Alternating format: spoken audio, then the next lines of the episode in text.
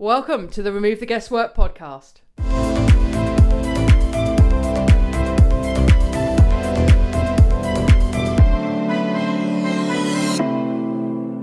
Welcome to the Remove the Guesswork podcast. I'm Leanne Spencer, your host. And my guest this week is a, an old friend of mine, and he's also a psychodynamic psychotherapist. His name is Orion Peterson. And in this episode, we have a really interesting conversation around emotional eating and the roots of that, whether it's trauma or pain, but how emotional eating works, um, how you can be more mindful about it, how you can change some of the patterns that lie behind emotional eating. And I think in some respects, we all have emotionally linked eating patterns. Certainly, our emotions dictate a lot of our, our actions. Uh, and, and pain is, is bound into that as well, and our desire as human beings to, to change how we feel and get away from pain. So we talk a lot about that, and we touch as well on limiting beliefs and how that's interlinked really with emotional eating and how these sort of emotions and responses to emotions can really hold us back in life. So it's a fascinating discussion. Um, if you want to connect with Orion, I really recommend doing so. His website is www.se1, that's the number one, psychotherapy.com. So that's se1psychotherapy.com. His email address is Orion, O R I O N, at se1psychotherapy.com and his contact details. I will publish all of that in the show notes as well. So, this is Orion Peterson talking about the psychology behind emotional eating and limiting beliefs. Enjoy the show. Orion, welcome to the show. Thank you. Thank you. I'm very happy to be here. Yeah, no, excited to have you. So, introduce yourself if you will. Uh, my name is Orion Peterson, as you know, and I'm a psychodynamic psychotherapist. And I suppose um, in a kind of distilled way, psychodynamic really just means that I'm interested in terms of people's psychology um, in their early experiences and how their early experiences impact their lives today in an mm. unconscious way.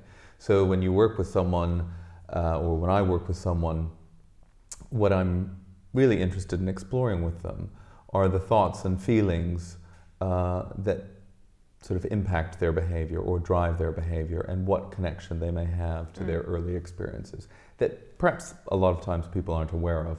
Mm. And so that's where the unconscious element comes into it. So I suppose in, in, in terms of working with people, a large part of the focus is trying to bring some of what is unconscious into consciousness. Yeah. Mm. Yeah, and I think there's one of the reasons I was keen to get you on the show. I think there's a lot of parallels in what you do and what I do in mm. understanding the psychology of people's behavior, how they change, why they don't change, and some of the mm. things that we're going to get into on this show. So, emotional eating, limiting beliefs, uh, why do we procrastinate as well? So, mm. you know, we can, we can talk about all of that. But just briefly, your background wasn't in psychotherapy, was it? You, have come from a different career. Just talk to us briefly about that. Mm, mm. I started out in digital media. Um, I came out of university, and that was what was, you know, sort of the digital economy was kind of exploding at the time. And I originally studied political science and art history. And uh, the first job I was offered was, was in a startup. And so I did that for about 10 years. Um, but I suppose as part of my own journey, I started having a sense of um, wanting something more from what I was doing and wanting, uh, I think, a deeper sense of fulfillment and, mm. and, and being edified by what I did. And while I found what I did intellectually kind of stimulating, I, I found it less and less fulfilling. And so, about uh, I guess seven years ago now, I began a journey of retraining, really. And I first did a year long introduction course to counseling skills, and um, yeah, it was called Counseling Skills, and uh, I can't, can't remember exactly, but um, I did that. And I did that really as a way of kind of putting my toe in the water mm. because I had a sense that I think even in university, I was interested in psychology, but I didn't end up studying it. And so um, I dipped my toe in the water and I found, ah, I really like this. This is, this is, this is really cool.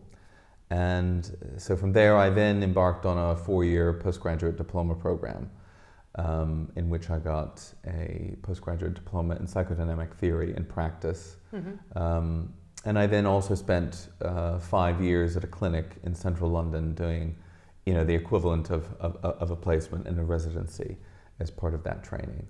Um, and then when I finished that, uh, most recently in 2016, I embarked on an additional three year program in adult analysis, which is really working at depth with people. I do a placement in uh, a psychiatric facility, and I see people up to five or six times a week. Mm. And so it's really about um, psychotherapy in sort of, again, in a very simplistic way, is, is, is once or twice a week.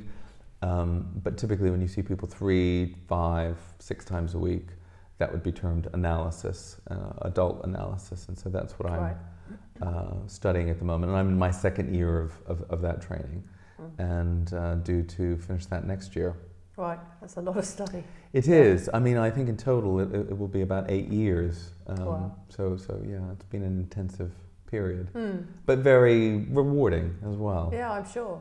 Well, the mind is such a fascinating thing, and I'm very interested in a, just on a personal and very much ad hoc and recreational level in psychology. But part of what we do, obviously, is, is we, but but we in, in Body Shot is, is we're change agents. We're trying to help people facilitate change and transformation. And to do that, I think you have to have some interest in psychology and emotional mm. intelligence mm. To, to work out how you can get people on side, how you can get them to affect the change. Um, some of the questions we ask people before they come on board is well, three powerful questions. What is your intent? So, what do you want to get done? What is it you want to transform or change or adapt? Why do you want it? And most importantly, the third question is why do you want it now? Mm. And I think that mm. last one, you know, it, intellectually we know we shouldn't eat so much sugar, we shouldn't smoke, we shouldn't drink, we shouldn't do other sort of corrosive or damaging behaviours. But trying to change them or wanting to change them is one thing, but being absolutely ready to change now is, is quite another. I think that so there's so much of, of psychology bound up in everything, but particularly yes. in the line of work that we're both in. Mm. And one thing that I really wanted to talk to you about first is something that comes up a lot, and that's the whole concept of emotional eating. In fact, I'm just halfway through a blog about um, it's called Can Digestion Affect Anxiety? Uh, and around you know, serotonin resides in the gut and it resides in the brain, more so in the gut, we believe, and how that Im- impacts anxiety. But obviously, if you, if you eat, and then the serotonin in the gut, can the food affect the serotonin levels? Mm. Um, I think there's so much caught up in, in emotional eating. What are your thoughts on that? You know, it's, it, it's, a, it's a great question, and I think that it's individual for, for everyone.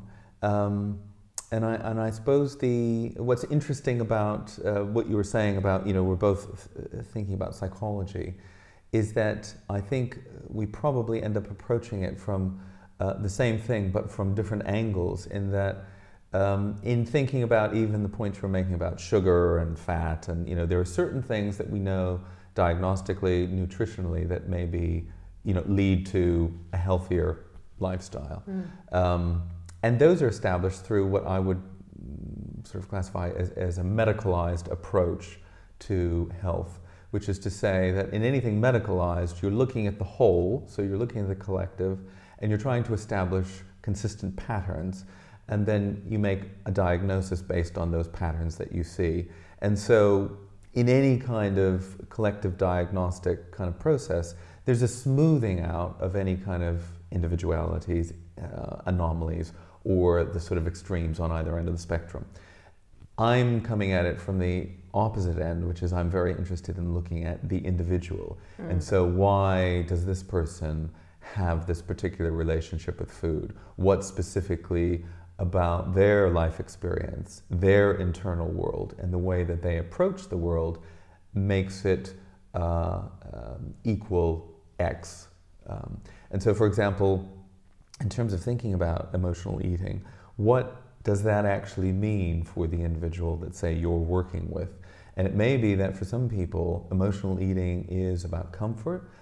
It could be about control. And, th- and that could also manifest in control, could be actually, I restrict what I eat in a very um, a highly rigid way, mm. or maybe I overeat, I, I take in as much as I possibly can. And so, with each person, it can be highly, highly unique and individual.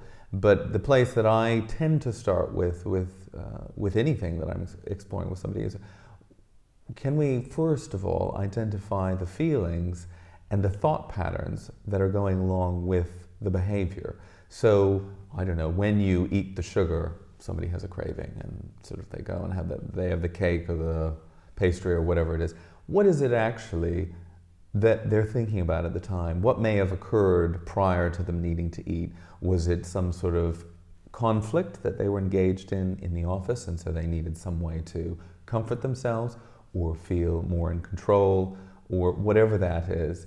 Mm. It's going to be quite individual for everyone. And so it's interesting because I think what you're perhaps in some respects trying to do is marry the medicalized or the diagnostic with the individual. So when you meet with someone and you ask them those goals, you're actually perhaps getting a little bit of a sense of what makes them individual. Why do they need to do it now? Uh, why do they want X? And that's really where I'm beginning is, is what is it that's actually driving the particular behavior that somebody might be battling with? And in this case, mm. you know, they're, they're battling with something about their emotional eating.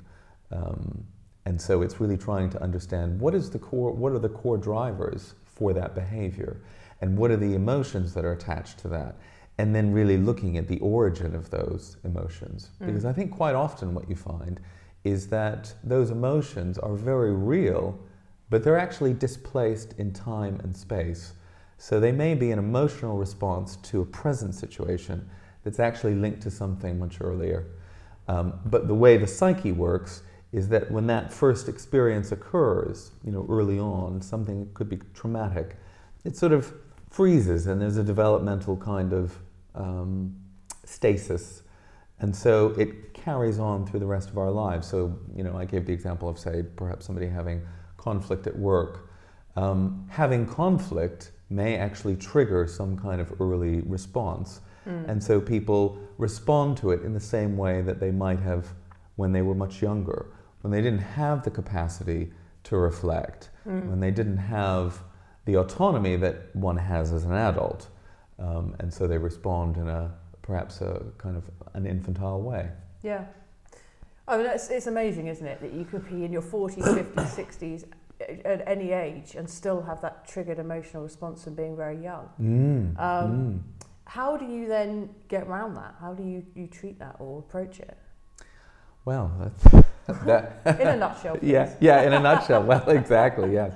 I mean, it, it, it, What are some of the techniques? How, yeah. how do you approach? Yeah, it's it, it's a good question. I mean, I think the um, one thing that's an interesting stat, just to you know illustrate that point that you were just making about you know someone who's 40 or 50 you know having an emotional response that might be based in childhood is that and I think a lot of people forget this. This isn't sort of a mainstream kind of understanding, but you know, 90% of the neural pathways that we have as an adult are formed in the first three years of life. Mm. So those kind of emotional, um, somatic, physical kind of experiences that we have, because remember, pre-verbal um, you know, the infant is a somatic kind of entity. So everything, the touch, the feel, the sound, um, the sight, sight isn't even fully formed in, say, the first six weeks of life. Um, all of that experience impacts the infant, and its relational kind of patterns are formed in the first three years of life. And so, if you imagine that there's any kind of disruption, significant disruption, you can understand how and why somebody could be 40 or 50 and still be having an experience or an emotional response to something that's based uh, back from you know the very early part of their mm. life. Because while there is plasticity in our neural pathways uh, that 90% is, is, is, is, is, is pretty much um, you know static um, there, there, there can be some changes and that's really what happens in you know, perhaps in some of the things that you do, but also in the work that I do with people in, in psychotherapy. And one of the, the ways of perhaps changing that, what you were asking, is really about trying to bring into consciousness the connection between what that early experience was, how it impacted the individual at the time, and how perhaps it, at that time, you know, particularly if someone's quite young, we don't yet have the developmental capacity to process it in the way that we do as an adult. Mm. And so, therefore, you're left with something that, that can't be processed, it can't be digested. And that's why it then doesn't actually move on. Because in order to be processed, it has to be kind of ingested and digested. And if the emotional and developmental capacity isn't there at that point in, in a child's life, then it sort of just sits there and actually doesn't gain any experience. It doesn't grow. So we physically grow, but maybe a part of our psyche doesn't. Mm. And so that's why you may encounter that. And so part of the, the, the, work that I do is really trying to marry the present with the past and bring into consciousness, you know, perhaps how difficult an experience may have been when somebody was five or six or seven, or maybe it was even earlier in infancy, and how that has impacted them. Mm. And in beginning to understand that and maybe feel that experience for the first time, it's only then that somebody can actually move on from it. Because I think one of the, the, the difficulties that um, we face as human beings, and, and, and that you hear all the time, sort of in, if you think about, I don't know, modern parlance about, oh, well, you know, I had this experience and so I'm just going to, you know, but I've dealt with it, I'm, I'm moving on from it. Mm. And I think actually that in reality, certainly psychologically, we cannot move on from something, not fully, until we've actually experienced it and felt it. And if what has uh, traumatized someone has occurred at a time before they had the developmental capacity to experience it, maybe they had to disassociate from it, maybe they had to cut off from it, um, they had to fragment in some way, they had to split it off, then they've actually not fully experienced it. And so it sort of remains within them, mm. sort of, but still exerting influence unconsciously on their, on their behavior today. Mm. You know, even though it may have been something that happened many years ago. Yeah, fascinating. I can definitely think of where that would be true in myself and in other people I know. So, how do you go about that? Do you have them relive that situation? Well, I suppose the way I would approach it is not so much that they relive the situation, but in working closely with someone um, on, a, on a regular basis, on a weekly basis, on a daily basis, uh, you begin to try and bring to the surface through their daily interactions how you know the interaction at the office or the interaction with their partner or maybe it was with somebody at university how what's really going on there is a dynamic that they know very well and a dynamic that may have been created long ago.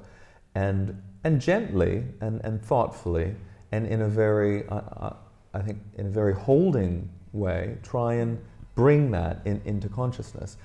But that can be, you know, quite a traumatic experience, and that's why sometimes it's helpful to see people, you know, twice, three times, four times a week because depending on what their situation is, it may be that having that regular contact is quite important in working with someone through what can be quite a difficult um, transition and a, and, a, and a very difficult and painful realization of things that maybe they haven't been aware of mm. that might have occurred quite early.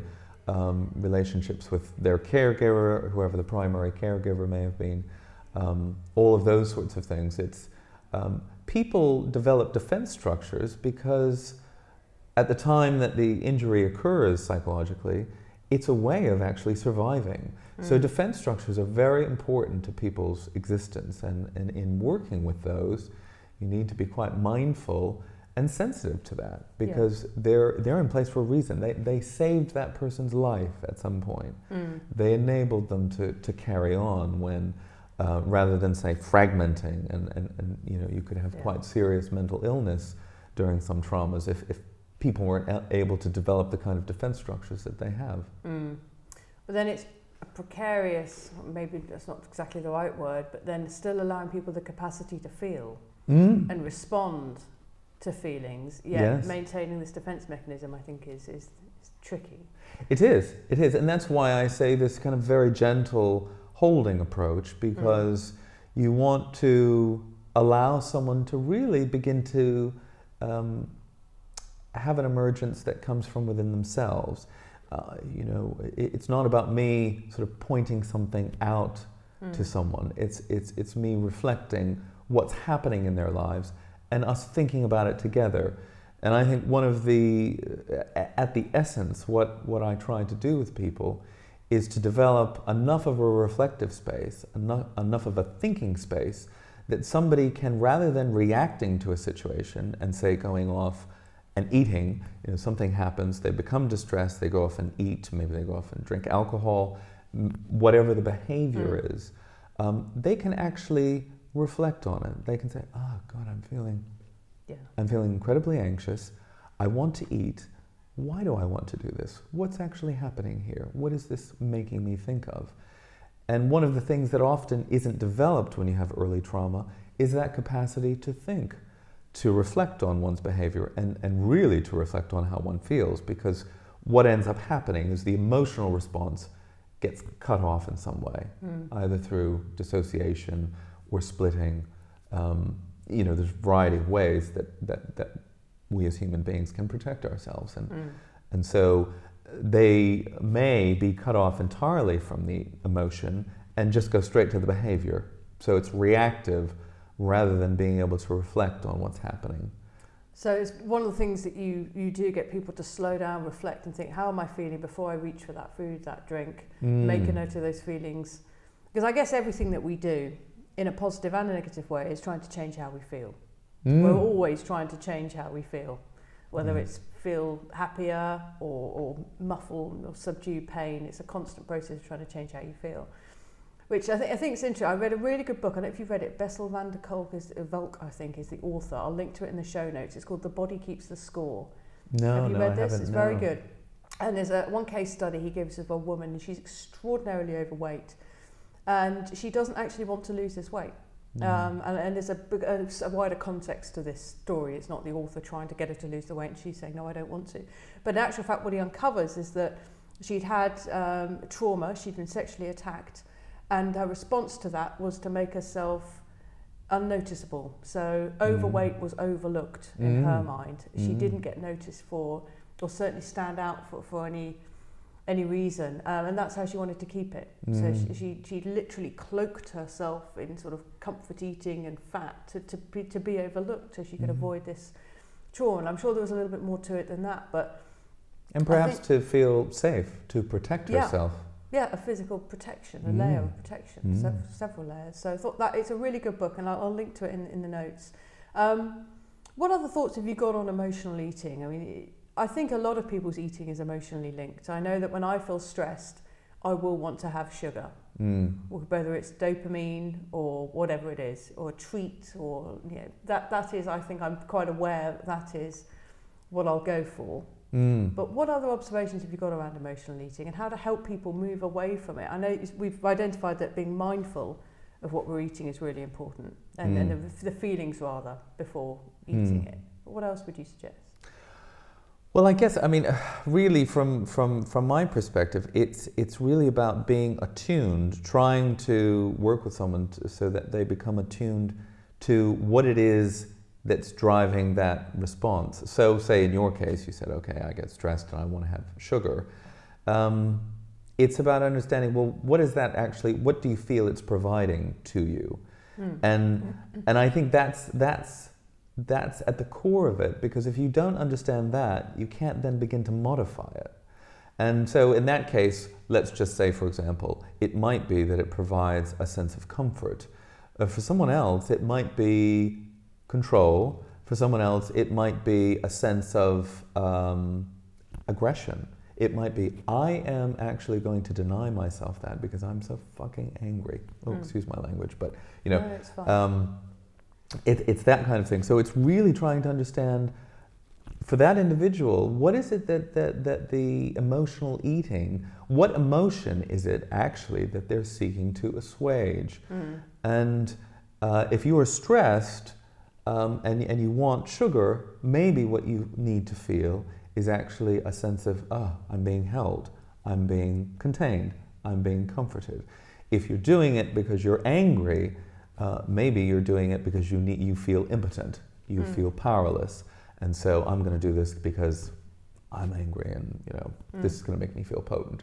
So I think it's it's it's fundamental to sort of understand with the individual, say that you you might be working with, what what does what drives the emotional eating? What is that? Uh, whatever it is that they're drawn to. What is it that they're feeling when they're drawn to it? But then what is it that they get from it or they perceive themselves as getting? Um, mm. so that you can understand what is the ultimately the emotion they're trying to escape from. Because to your earlier point, you're talking about you know human beings always trying to change their emotional state, and I suppose I I take it a step further and say that human beings um, naturally will always, in in every instance, try and move away from pain. Mm. They will they are pain averse. They are death averse.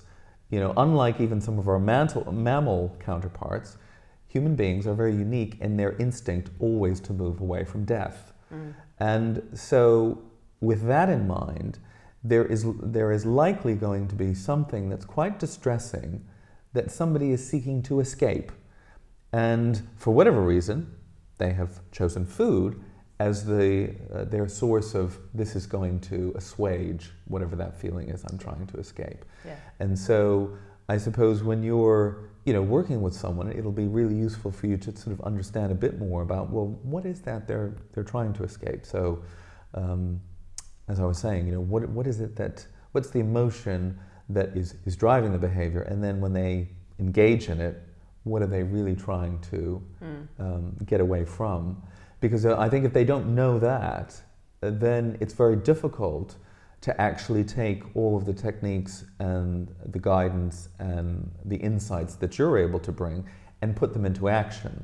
Because it's sort of like, okay, I'm going to try to put something over the top, this, this layer on top, but I don't really understand what the catalyst is that's Mm. driving the behavior from the bottom, Yeah. kind of thing. The one thing that we have as uh, fitness professionals in our arsenal uh, or our armory, which is incredibly powerful and I think vastly underappreciated, is the power of exercise Mm. for changing how you feel in a really positive Mm, way. Any absolutely. dopamine hit you've been getting from drink or sex addiction or gambling or anything else can be very easily sought in exercise. Um, and I know with people who've had sort of chronic addiction problems, you know, there's, there's a wariness about cross addicting to something else. But exercise, for the majority of people, is such a powerful way of changing how you feel, of taking that control back, Absolutely. of positively altering your hormones and your brain chemistry and everything else. So Mm. that is, um, that you know, we're, we're fortunate to have that to be able to advocate that, and it's very, very powerful. Mm. Um, we've got five minutes left. It goes very quickly. Um, Mm. I want to just touch on limiting beliefs because I think that, that stops people from, from changing as well. Mm. What's, what are your thoughts on limiting beliefs and what we can do about them? Mm. I guess you know, uh, um, for limiting beliefs, really, I, I, I would see is that they're very much connected to what we were talking about in terms of, of eating, and I think uh, limiting beliefs. It will be imperative to understand well, what is the source of that belief?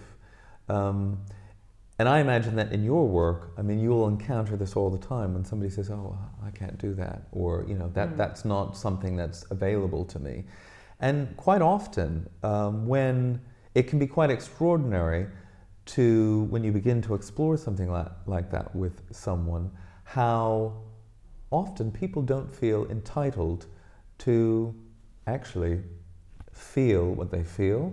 They don't feel entitled to actually exist sometimes. When you really begin to sort of um, go beneath the surface, that maybe they've come from an experience in which they weren't actually given much choice. Um, they may have been told what they were expected to be. They may have had a particular kind of mindset and set of expectations that were enforced upon them from a very young age. And so I think sometimes it's, it's, um, it can be quite profoundly um, moving and, and distressing when, when people can recognize that, that actually um, their view of themselves isn't one that evolved naturally, but one that may have been enforced on Mm. them.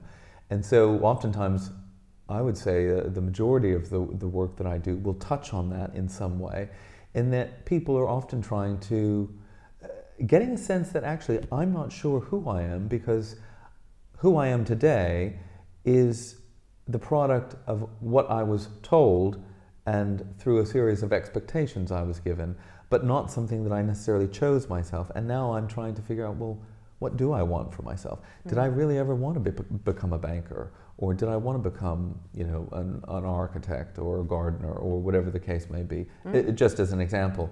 Um, and I think that limiting beliefs are all connected with our vision of ourselves, our sense of selves. And I think if somebody has a tenuous sense of self, if, if, if they don't feel solid within themselves, then there's likely to be uh, somewhere perhaps a prescripted, limited set of beliefs Yeah. of, of what they can achieve, um, what is available to them, and what they are entitled to. Mm. And to bring that full full circle to the, the three powerful questions I talked about at the beginning, the why do you want this now? I think people will need to tap into those limiting beliefs and be aware of them, and Mm. perhaps backtrack and see where they have come from. Mm. I certainly think about a lot of the things that you've talked about to come to that point of, well, why is now the point at which I'm going to change? Yeah. As opposed to letting these behaviours and these limiting beliefs carry me on for another five years or another 10 years. Um, but that's been brilliant. It's, it's been a really interesting discussion. It's, it's a shame, well, I don't know, we, we could let it run on, but I think we should stick within 30 minutes. Mm. So thank you. Where can people get hold of you? What are your website details? Uh, How they, do people contact you? Sure, I'm at se1psychotherapy.com um, and all of my details, uh, my telephone number is on there, my email address, and you can either email me directly or people can fill out a web form. And What's your uh, email address? It's Orion, O R I O N, at se1psychotherapy.com. Okay, and I'll link to all that in the show notes. Brilliant. Thank you Great. very much. Thank you, it's been a pleasure. Thanks for listening to the show. If you've enjoyed what you've heard, help us to reach more people by leaving a rating and a review on iTunes. We would really appreciate that, and it would help us to spread the good word even further. Thanks again for listening. We'll see you on the next show.